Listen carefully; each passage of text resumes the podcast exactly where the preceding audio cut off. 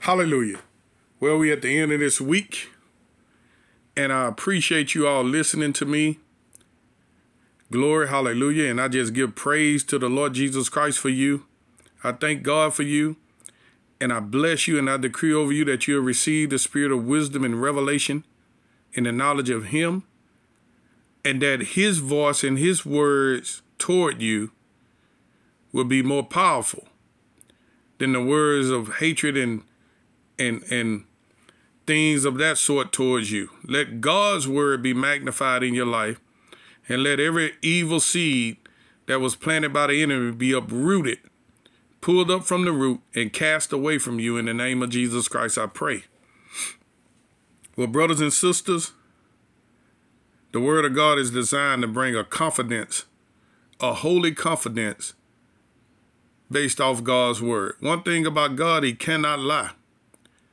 So when God says something, if you will agree with it, that word is going to prosper you.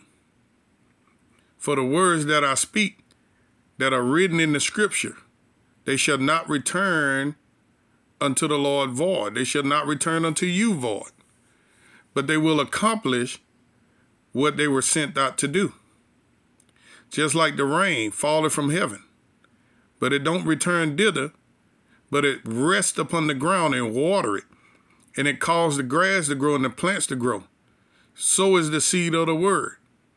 When the seed of the word is released out of your mouth, out of my mouth, when the written word is released into the atmosphere, it becomes a self fulfilling prophecy. You affirm yourself with the written word. You prophesy by the written word. You prophesy according to your proportion of faith. And faith is released by what you say. Saying is releasing faith. Whether it's in the, the affirmative or whether it's in the negative. So let's go to Philippians, the second chapter. And let's start at verse 4 it says, Look not every man on his own things, but every man also on the things of others. Let this mind be in you, which was also in Christ Jesus. Now, you know, I got the ability to take one scripture and I can stay on that one scripture for an hour, but I'm not going to do that today. But let this mind be in you, which was also in Christ Jesus. Now, you can go a lot of places with that. Is Christ worried about anything? Glory, hallelujah. Was Christ fearful? You know, he said he has not given you a spirit of fear. Was he was he fearful? No. He had a spirit of love, power, and a sound mind. He died and he rose up again. Guess what? You're gonna die one day and rise up again if God don't come back first. So you're gonna rise again. Death can't keep you in the ground. And when your spirit leave this body, it'll be in a resting place in Christ. According to Luke, the 16th chapter, I believe. When the uh, the rich man died, he was in a in hell, and the and Lazarus the beggar died, he was in Abraham's bosom. He was in a resting place in Christ. So say this. I uproot the spirit of fear. In the name of Jesus. The fear of death, I uproot. The fear of viruses, I uproot.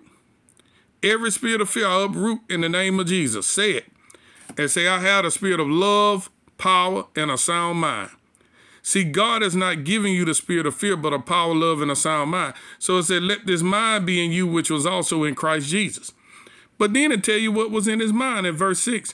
Who being in the form of God, thought it not robbery to be equal with God. Did, did you know that God made man on his class? You was made in the image and likeness of God. It don't say angels was made in the image and likeness of God. It said he made man in the image and likeness of God. I'm not saying that the angels wasn't made in his image and likeness, but what I'm saying, it says that we were made in the image and the likeness of God. So his mind was that he could do what God could do. What I mean by that, Jesus, when he left, he said, Greater works you shall do because I go to the Father. Now, didn't I read yesterday that he said, Greater is he that is in you than he that is in the world? So, watch this. If you have the mind of Christ, That means you come to a consciousness or, or, or to an acknowledging that Jesus is living in you. That means you can do what Jesus did. That means you can lay hands on the sick and they shall recover. That means that you can cast out devils. That means that you can make money multiply. You can make fishes and five loaves multiply. That's equivalent to money or whatever. When, when Jesus needed money, he, he didn't um he, he didn't panic about it. He told them to go catch a fish and take the money out of the fish mouth and go go pay them them religious nutcases. He didn't say it like that. I added that. But he said, go pay them jokers. You see what I'm saying? So Jesus wasn't worrying about money. The Bible says he was rich, but he became poor that you through his poverty might become rich. Jesus didn't sin, but he became sin that you might become the righteousness of God in Christ Jesus. So you got to affirm yourself. Say this, say, I'm the righteousness of God in Christ Jesus. I don't have time to go to every scripture. So I'm, I'm really having you say the confession to affirm yourself in what is written.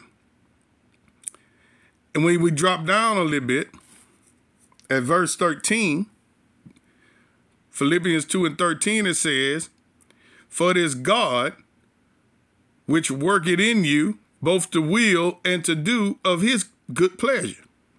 Let me ask you this. Is God working in you?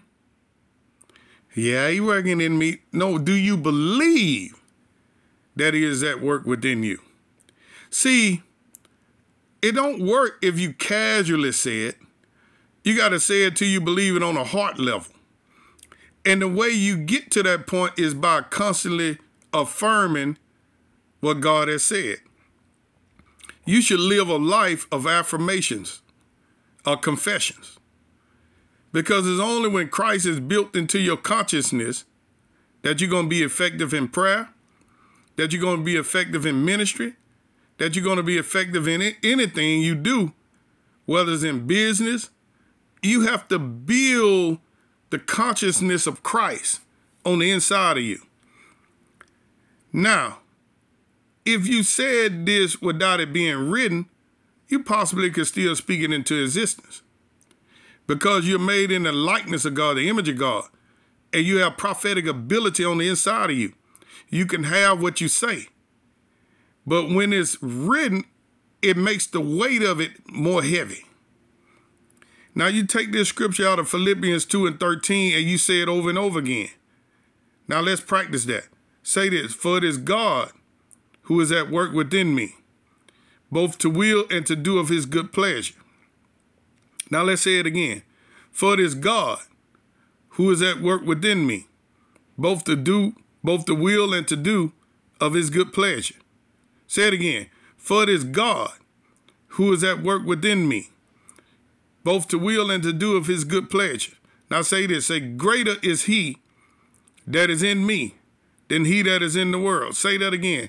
Say, greater is he that is in me than he that is in the world. Now say this. Say, Lord, I thank you that by your stripes I'm healed now. Now let's say that again. Say, Lord, I thank you that by your stripes I am healed now. Now let's say this. Say, Lord, you made Jesus to be sin for me. So I have no sin. Say it again. Say, Lord, you made Jesus to be sin for me. So I have no sin. Now say this say, I am the righteousness of God in Christ Jesus. Now say it one more time. Say, I am the righteousness of God in Christ Jesus. Now say this say, Lord, I thank you that Jesus became poor, that I through his poverty has become rich. Say it again. Say, Lord, I thank you that Jesus became poor, that I through his poverty have become rich. Hallelujah. Lord, say this. Say, Lord, I thank you that I walk in perfect health. Say it again. Say, Lord, I thank you that I walk in perfect health. See, what you're doing is you're taking scriptures. See, I don't have time to go to all of them. And you are affirming yourself. You affirm yourself. And it's only after you then said these affirmations thousands and thousands of times through the years, saying them over and over and over and over and over again, till that anointing just rest upon you powerfully. But you got to be willing to say them in order to get that increase. I got a lot to say. I'm out of time. Be blessed.